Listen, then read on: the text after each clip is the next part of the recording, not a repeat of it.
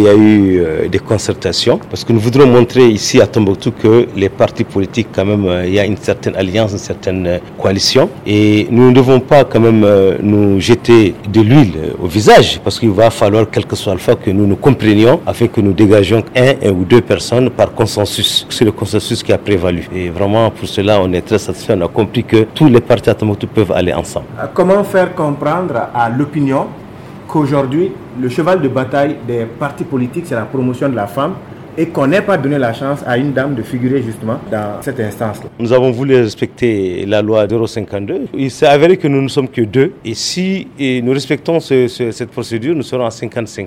Vu vraiment l'ampleur de la mission, de la tâche qui nous attend au niveau de l'ège régional, mais c'est pourquoi nous avons fait un compromis en les proposant au niveau communal et au niveau local. Donc au niveau local et communal, nous aurons deux femmes et je crois que eh, la loi est respectée.